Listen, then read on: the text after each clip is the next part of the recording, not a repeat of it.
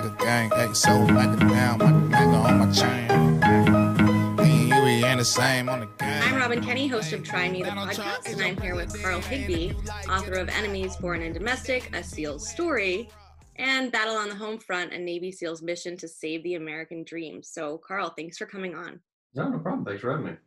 So, I think with those the titles of your books, I don't really need to introduce you. yeah, of, well, actually, there's a third one now uh, Crisis of Culture. Crisis of Culture. Ooh, yep. bad researcher. Yeah, it's, it's fine. It came out uh, about a year ago and uh, really kind of talks about a lot of what we're what we're fighting against now, which I'm sure we'll get into. But uh, I'm I'm anxious to see how this thing plays out through 2020, and we'll see see a little bit more about it.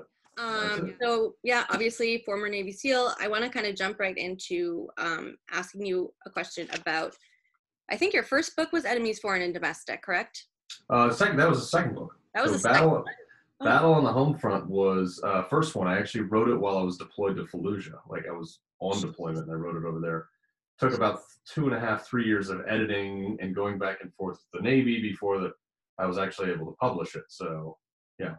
Yeah, I heard Fallujah is a, not the most fun place to be. Looks a lot like some of the downtown Democratic controlled cities right now. I oh, seriously, I never thought we'd get to that point. Um, so in your second book, you talk about being a young SEAL. I just thought something really struck me sort of towards the beginning of the book. Um, one of your instructors came in and announced that uh, several Navy SEALs had died overseas in Afghanistan and several more were missing in action. Mm-hmm. And the way that you described how you felt about it was the thing that struck me struck me because you said up to that point we didn't truly believe that that people actually died. I mean, you, you look at it and you said in the abstract way, the way that most people do. Right. And I think about, I, I want to say young kids. I hate like the young kids are so you know disrespectful, but people don't get it that people die for our country and our culture doesn't doesn't honor that anymore and and honor the severity of it and that that's why we're so free. So, what are your thoughts on that?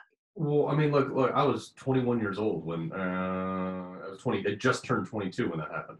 Wow. So, like, I was literally fresh out of training, and it was it was weird because we all knew those guys.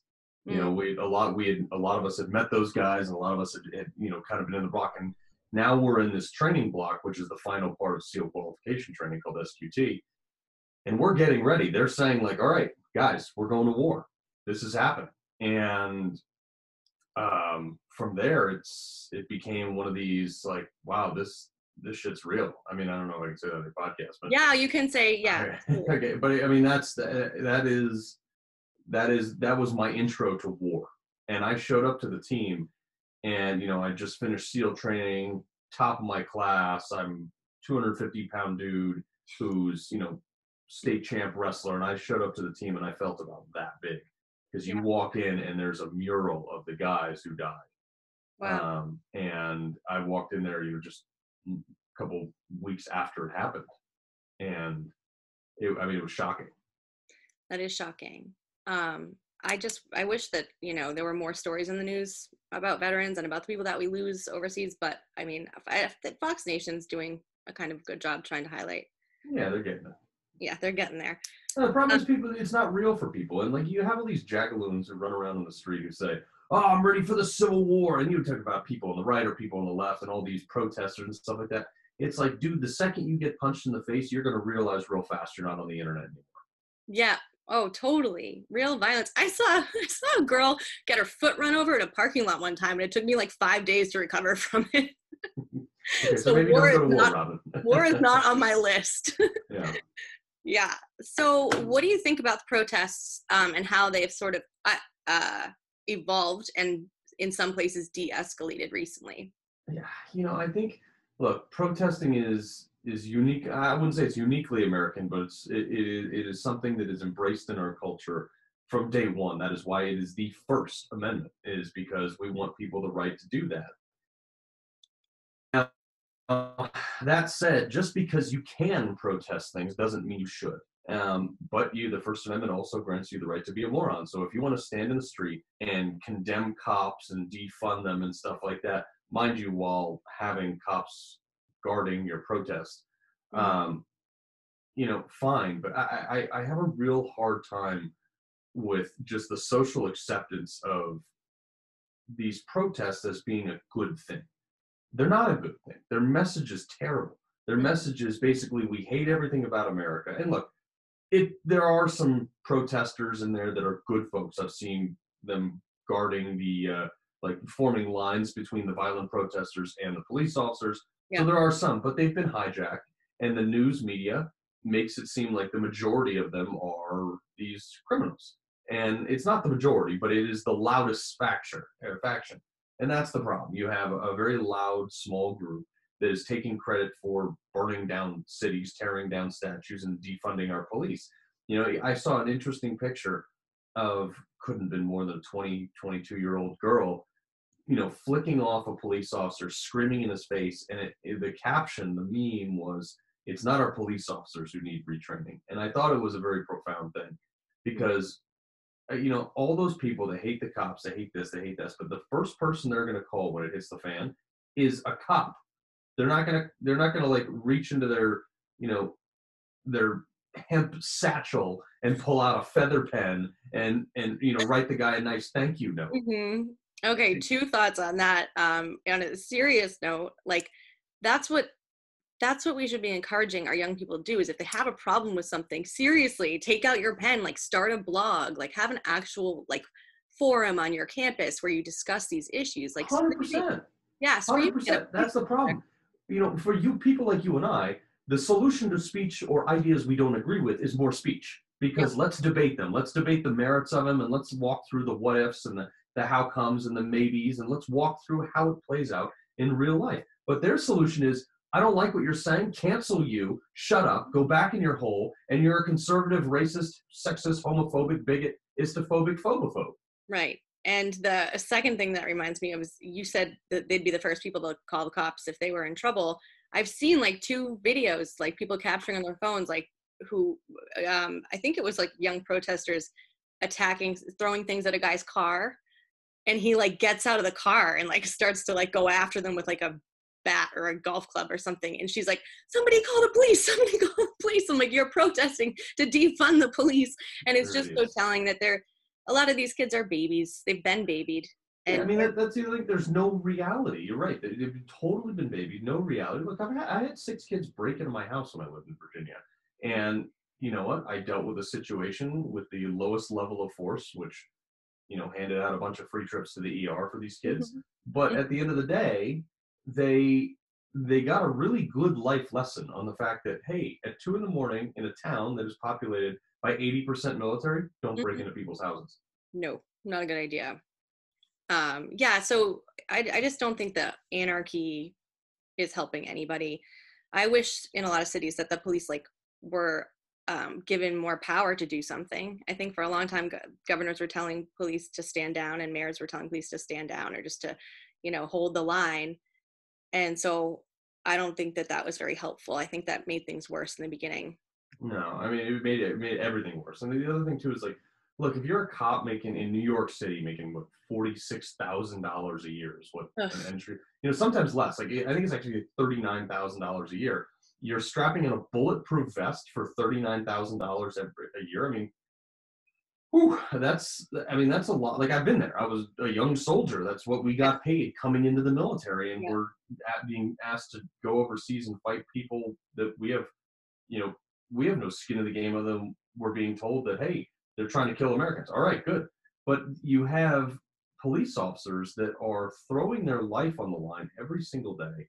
They kiss their own family goodbye to go to literally they're the first call when someone is at their worst, when they're in their most terrified state with the worst case scenario possible. And those cops are being forced to respond to that. And then all these bureaucrats, they turn around and second guess armchair quarterback these things that these guys have, um, you know, an eighth of a second to respond to. And I just uh, when a, when a cop has that scenario, he's going to be like, "The hell with this! I'm not going to re- respond." You know, a call goes out on the radio like, "Hey, we got a domestic violence in you know you know on A and B Street." They're going to be like, "Nah, you know, I'm going to pretend I didn't hear that," because they know the last time somebody went in there, they probably got in trouble for you know, manhandling the dude who just smacked around his wife. It's like, why, why, why would they bother? Rudy Giuliani had it right with the broken windows policy, but now it's just it's going to be a free for all. I mean, you've seen murderers go up like two, three hundred percent. It's insane.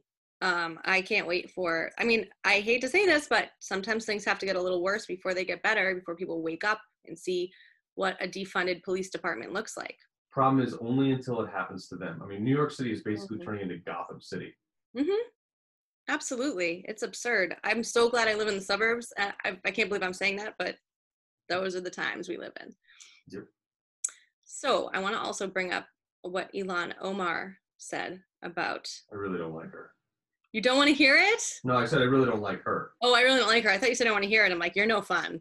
No, no. Um, I know. so yeah so she wants to obviously dismantle america's system of oppression quote unquote and you know obviously you and i know her background but uh, this country has certainly not oppressed her and a venezuelan refugee talked you know kind of came back at her on the news and she said um, i'm sorry they said their goal from the beginning with the protest has always been to push a socialist agenda and they think that profit is bad but profit is good and I won't go on about what the Venezuelan refugee said um, against what Ilhan Omar said, but I mean, if anyone's profited from this country, it's her.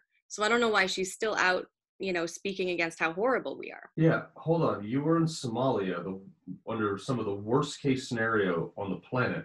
America swooped in, brought you in here as a refugee. You then violated our immigration laws and married your brother, who came over here as well. Okay. You then ran for Congress and became a sitting U.S. Congresswoman. Okay. You went from the poorest of poor in the dirt poor part of Somalia to a U.S. Congresswoman. Okay. Talk to me more about oppression in this country, lady. Is that that is like the a paramount of it's a beautiful story, and she's ruining it by being ungrateful because people on both sides, I'm telling you, conservatives would be proud of that story and proud of her if she just were, you know, to disagree and she wasn't radically opposed to our values and constantly degrading our country. I would be like, girlfriend, I don't agree with everything you're saying, but I respect your story and I'm so happy that you're here. And Right. it, she's spitting in the face of that at every turn, and it drives me nuts. Yeah, I mean, she is everything that America is not, and but she's taken advantage of everything America has to offer, and that's what bothers me about her. Me too. So tell me a little bit more about your uh, the latest book. Well, actually, so it came out before this craziness went into uh, into effect with with all these protests and things like that. And look, let's not be foolish here. These these police recent police shootings were not the spark that ignited this fire. They were laying in wait, and they were just the catalyst at that time that they used to ignite this fire. Mhm. and sow this rage in society. This has been brewing for a long time. And, and this breaks down to, you know, in the book, I don't use Republican and Democrat because I don't think we can be divided by that anymore. I think it is a conservative or liberal.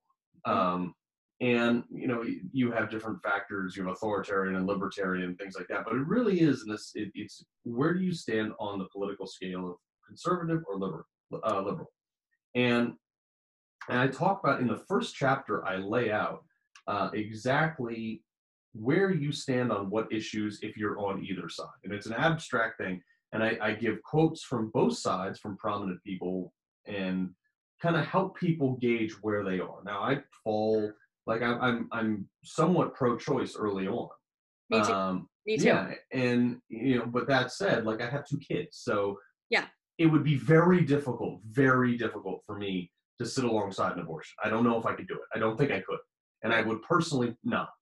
Yeah. Um, however, there are circumstances sometimes where people need to make. So I fall on both sides of those, and then that's okay. And Democrats historically have done a very good job at being the, the catch-all. Hey, you don't fit 100% with the Republican Party? Come on over here Mhm. and they've done a very good job with that. And they've captured the youth with it and things like that. But this book really lays out the systemic problems. I mean, the, the subtitle of the book is "The Political Battleground of the New Civil War," Mhm. and people say you can't put Civil War in the title. That's you know that'll it, sow all kinds of disagreement. Well, that's what we're in. We're, We're not in- fighting it with guns right now, at least not in mass.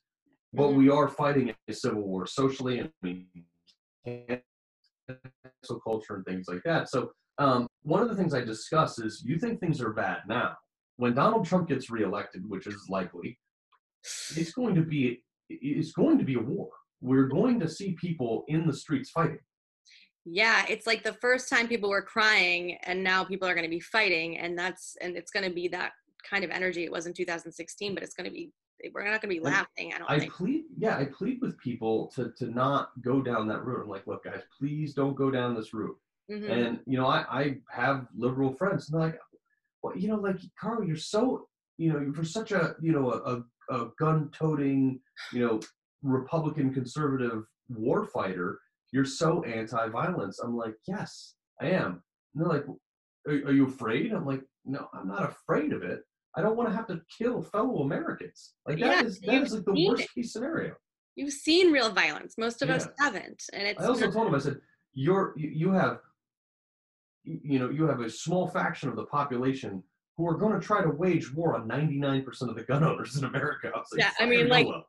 I feel pretty confident if things do go bad, but I don't want them to go bad. But right, exactly. Like, of course, I want a, a unified country and all this stuff. And, you know, but at the end of the day, it's like, you oh, okay, you want to invade the suburbs? Keep in mind that most people out here view hunting as a sport. hmm Not cool. Yeah, if you start, if they start invading, I mean, look at that couple who had to defend themselves outside of their home. Where was Yeah. that? South Carolina or Uh, I think it was Kentucky or something. somewhere south. They were the subject of every meme on the internet for like 72 hours. I love them. They're like the new like Tiger King, like Carole Baskin couple. Yeah.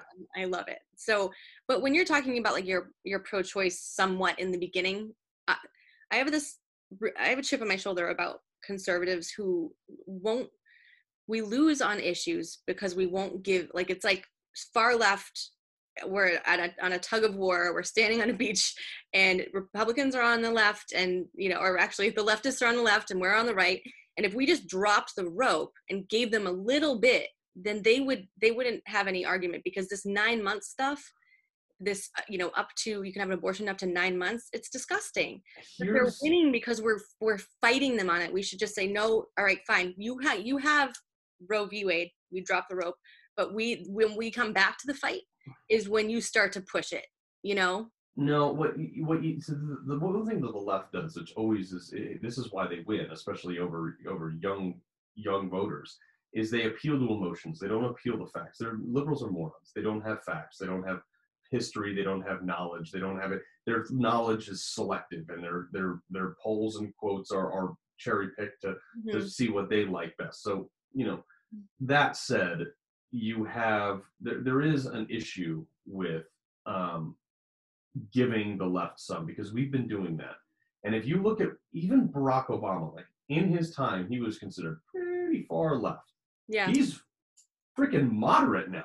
i would rather i know i'm like i miss i You miss know, being upset about his positions Right, exactly. So, like, he, he'd be considered moderate. I mean, the new Democratic Party, and what happened is Republicans have shifted further and further and further to the left, and Yeah. Democrats have shifted further. So, the, the middle, you know, we've been here, and what used to be the middle is where Republicans are now. So, I don't want to give them an inch. I don't want to give them anything. Right. I don't want to give them a millimeter because I think we need to start pulling it back the other way. But we do have to say, like, hey, look, you know, like you can have views different from our party platform and still be part of our party. That's that's the issue. Yeah And we need to, you know, the, the Ben Shapiro's and the, the people like that who go out and fight based on facts, like that's that's great. But you have to you have to teach people something. If you teach someone something, the, it's a lot more effective way for them to learn why they're wrong. Because nobody wants to be proved wrong, especially in front of a crowd. They want to figure out that they're wrong on their own, Mhm. and that's how you make headway.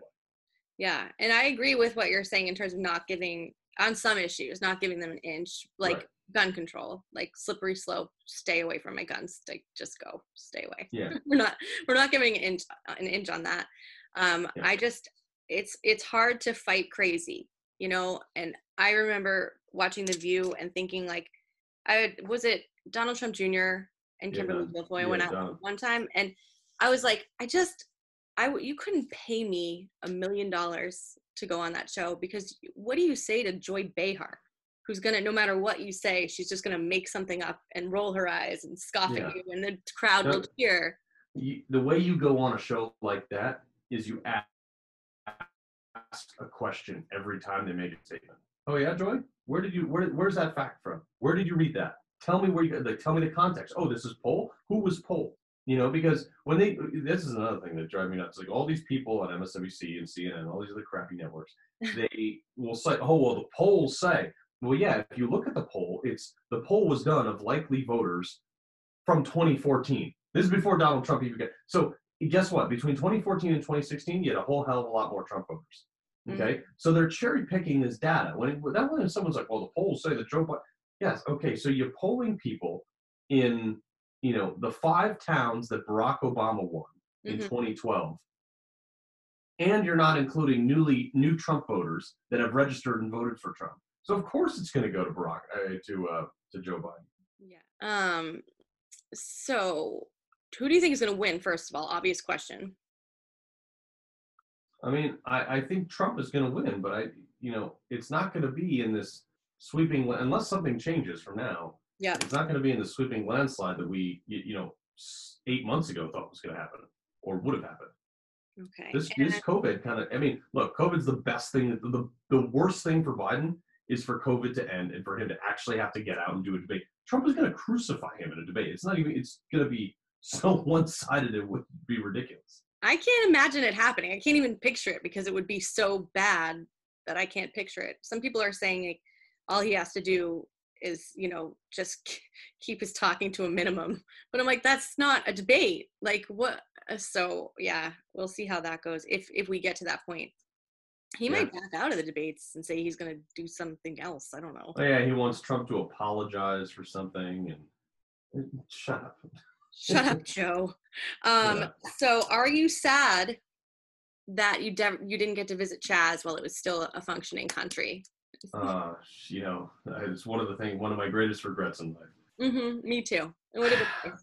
That I tell you, that was one of the dumbest things I think I've ever seen. I, you know, I'm, I'm sitting here still thinking and the best part about it was when they were like, "We're our we have some demands." It's like, oh, really? You have demands from your seven city block area? They were trying to grow gardens. They put a bunch of topsoil on Mhm. top of asphalt Yeah. and like sprinkled some seeds around, and they're like, "Wow, this is like."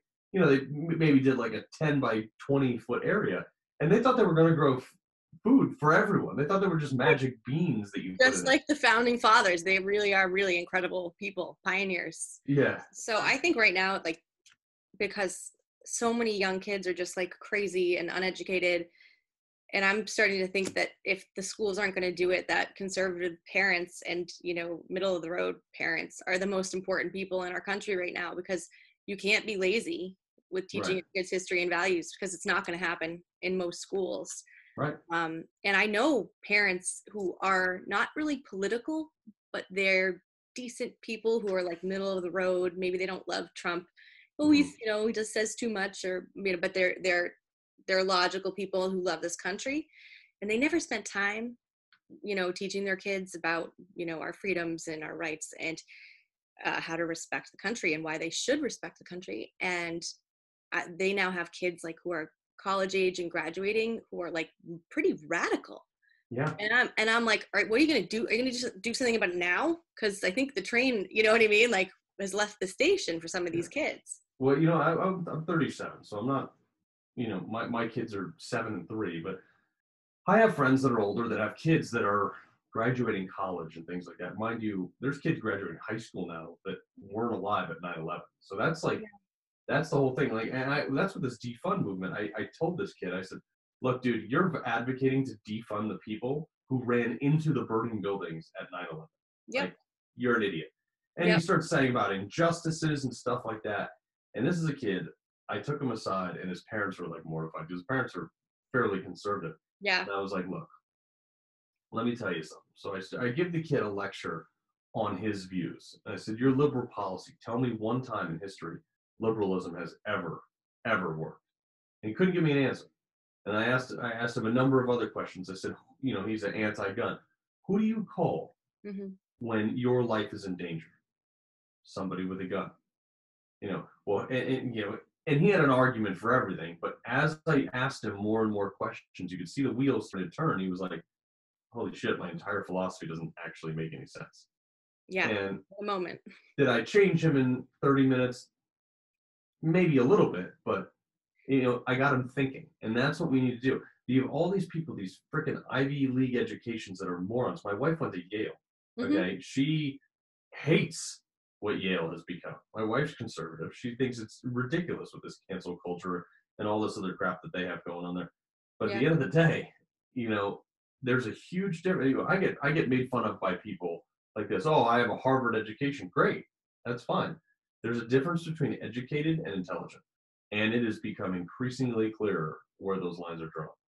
Absolutely. There are a lot of people leaving Ivy League schools that have these weird views that aren't based in facts at all.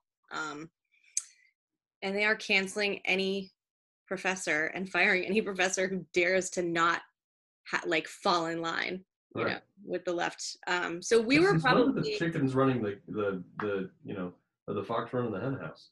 Yeah, we were probably both in high school. I was in high school when 9-11 happened. Where were you in high school too? Were you a senior? Uh, yeah, I was a senior in high school. because I was a junior. I still have like the slip that they gave us at school because they didn't, didn't want to tell us what happened. So they Yeah. just sent us home with this letter. But our, my friends were friends with this like crazy janitor who like smoked behind the building, and they he Right. told he had like a, a radio, and he told some of our friends. Um, uh, that like the captain of the soccer team came running and he's like, "Hey guys, don't tell anybody, but this is why we're leaving." Yeah, well, I mean, look, really amazing. I had a lot of friends whose parents died in that because they worked at the city, sad. and I mean that's that's why I dro- I that's why I joined the military is because of 9/11 because it was I was gonna ask you about that. I was thinking, I'm like, is that why you joined? Because a lot of people, that's a lot of people's story. yeah i mean you know it, it's it's funny because you have a lot of people who got out because of that and in the tv world you know i'd go on cnn and stuff like that and i would debate this guy i remember this guy perry o'brien who was a you know he was a hillary surrogate and we used to go to battle and he's just a smug sob and i, I really just don't like the guy but he like one day we were on i think we were on Don Lemon show or something he was like you know, hey brother, we're cut from the same mold. We should be getting along. Like you should see things my way. And he was using that to try to and I was like, dude, you're a conscientious objector. You got out because of the war. I got in because of the war. We're not the same. We're not the same. And th- there's a huge faction like that now. It's like people in society. There's people who understand what tragedy is, and there's people like, and I, I say this all the time. This is like the most rudimentary. Look, I'm a big Brazilian jiu-jitsu guy. I love mixed martial arts. Like that's what I do for fitness. Yeah. And so I always tell people is like getting punched in the face changes someone. It changes your entire outlook. And I'm not advocating to go around punching people in the face, but what I am saying is the world would be better off if everybody knew what it was like to take a punch. And that is these kids. Can I quote today. on that? That was a great quote. Yeah, I mean, if these kids today are they don't appreciate real life, and that's what that's what I refer to life. You know, Rocky Balboa said it best. He goes, "Ain't nobody hits harder than life." Yeah. But right now, these kids are not getting hit by life. They're being sheltered in their little bubble wrap cocoon of, you know, social justice. Yes. So speaking of bubble wrapped cocoons, I've heard some people say, you know, on Fox hosts, whatever, that they, a lot of them are saying they don't want the issue of masks to be political. And I'm like, too late. It is. We, we've crossed that line. So, but I'm not saying it always has to be political. Um, Yeah. because for the first, it's the first time in my lifetime anyway, the, the government has told us for a prolonged period of time that we need to do something with our bodies Right, my body, my choice. Right. for, well, yeah, not anymore. The first time, unless you're killing babies, what? Um, I'd edit that out. Um, so the first time was a seatbelt, right? And my dad still clicks his seatbelt in and then puts it behind him. he like well, old school won't wear a seatbelt. Um, I wear mine, but the mask thing, I think it there are two sides of it. Some of it is political, and some of it is you know a real health concern. And I, I, it seems to me the truth is nobody knows 100% in what situations you should or shouldn't be wearing a Yeah. mask and and how old you are you know it doesn't matter so what are your thoughts on masks So it's I think masks are stupid. Um, and I have people who you know have changed their mind when they or their spouse or someone has gotten COVID. And like, look, I I- I'm not a doctor. Clearly, I don't have. I didn't graduate from regular college. So, but here here's my thing. Like, if social distancing works, why do we need masks? If masks work, why do we need social distancing? If both of those work, why the hell did we shut down the economy? You know, we had 80,000 people die of the regular flu in 2018. We have what is being revised and realistically more like 40,000 deaths from COVID. Okay, this is it's like when the flu came back from the war. Like hundreds of thousands of people died because it was a new disease. Just like when the, you know Christopher Columbus and the, you know the, the everybody from Europe started coming to America, smallpox, you know all these different diseases that had never been experienced by this by this you know culture of people living here. Of course, it's going to be more deadly. Did we shut? Did we shut down the economy for for other diseases like H1N1 and things? No, we didn't. This is this shut down and like don't get me started on Dr. Fauci. That guy is an idiot. He's been wrong about everything. I mean, I, I think said that, anything that important anyway. You know, you never said anything specifically that I remember that was like, oh wow, what a turnaround. What did no, you know? that guy's been on the wrong side of a lot of issues, and I'm not even going to go into like the the theories behind him and his history with China and things like that. But uh, yeah, he's I don't think he's a friend. And you know, the thing is, is like, look, if I don't want to wear, like, I always tell people, look, be courteous, be safe, and don't be stupid and things like that. But look, I go to the gym. I don't wash my hands, and then I go eat a bacon, egg, and cheese, and I have an immune system like a rock. I haven't gotten sick in ten years. Yep. Okay, I take that back. I got sick last year, right after I got the flu shot. I felt horrible for a month. I've heard that. Um, yeah, so I just don't get that. And everyone says, well, that's not true. I got a flu shot 10 years ago. I got sick for a month right after. I got a flu shot last year. I got sick for a month right after. So that was my control. I'm not. The, the, Yeah. thing is, is the government does not know. This is the same government that runs the DMV. Okay, we have people that are incapable of making legitimate decisions based on real life. If you're, this is the other thing too. All these government officials, oh, we got to shut down the economy. We got to hold it shut down. They're still getting a paycheck. If you want to shut down the government, you stop getting your paycheck, turd. Yeah, I would like to see some kind of treaty uh, worked on with China for future um, health scares or health crises that you know we They won't listen to it. they well we we need it in writing so that we can do something if they don't but that we demand that you let other people come in and help you experts from other places Because Yeah, well, it, but it's a sovereign nation, though. Well how- I- Let's be honest. If China was like, "Hey, we think you guys might be doing something fishy here with, you know, pick an issue. We'd like to inspect it," we'd be like, "Yeah, pound sand." yeah i don't know i think it i think it would work well with for, for trump to focus a little more on holding like i, I he kind of dropped the issue of holding china accountable recently um but you know Yeah, maybe that's because there's a lot going on behind the scenes, though. I can assure you. That's what drives me crazy when people say like oh i can't believe trump did this or said that and i'm like don't you think if he's going to go out on a limb and say what he just said about some general that he knows a little bit more than you and that the white house you know has that he's been briefed on things maybe you don't know about yet. the yet guy is privy to all the Mm-hmm. information, all on everything. yeah um okay so what about aliens i have to end with aliens what do you think about all of these t- like everybody's all thinking that the government's slowly starting to release evidence of ufos I mean, I don't really. I mean, here's the thing. It's like we're a ball of rock spinning. I don't know, a few thousand miles an hour around a our only heat source at 93 million miles away, and we exist in a vacuum of of death. And somehow a bunch of shit got together after an explosion and made Earth. uh-huh Okay. Now, and and what's even more ironic is the fact that people are like, "Oh my God, half degree change in hundred years, like climate change." It's like, dude, consider the variables. yeah i know but Um, uphill you know, there but so, I I find it hard to believe in the infinitely, you know, billion, trillion, millions of other droplets of shit. Like, how did the same droplets that form our planet not form somewhere else? yeah Like the, the, the, the odds are there. You know, if you play the lottery enough times, you're gonna win. yeah And I, I feel like the universe, there has to be something. Now, are they little green men with high technology that can get to us? I don't know. Um, have you ever noticed also in movies, all the alien races are physically superior to humans? yes Like that, that's not cool with me. All right. except in well little green men maybe in cartoons but except Yeah. in well especially in signs um with mel gibson but then the water they didn't like the water so they were their weakness That's true. This is a bad planet for that.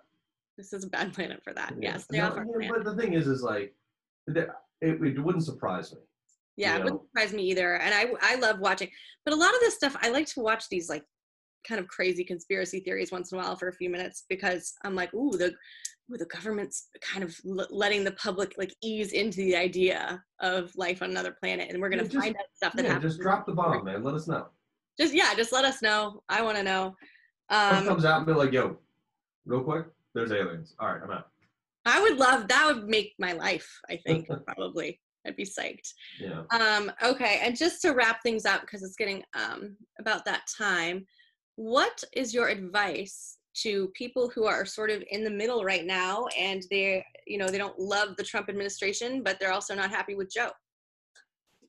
Supreme Court. Where do you stand on your core issues? Find your three most important issues, you know, whether it be you know, guns, veteran, abortion, First Amendment. Find out where you want to be on that. Do you want more freedom? Republican. Do you want less freedom and the government to tell you what to do? Vote Democrat. Hmm. It's that's a great point to look at the Supreme Court. Take the take the personalities of the We're candidates. looking, yeah, we're looking at potentially three appointments. I mean, like Clarence Thomas. If Trump wins, Clarence Thomas could could retire. You Mhm. have Ginsburg that is I, I living on a prayer, Yeah.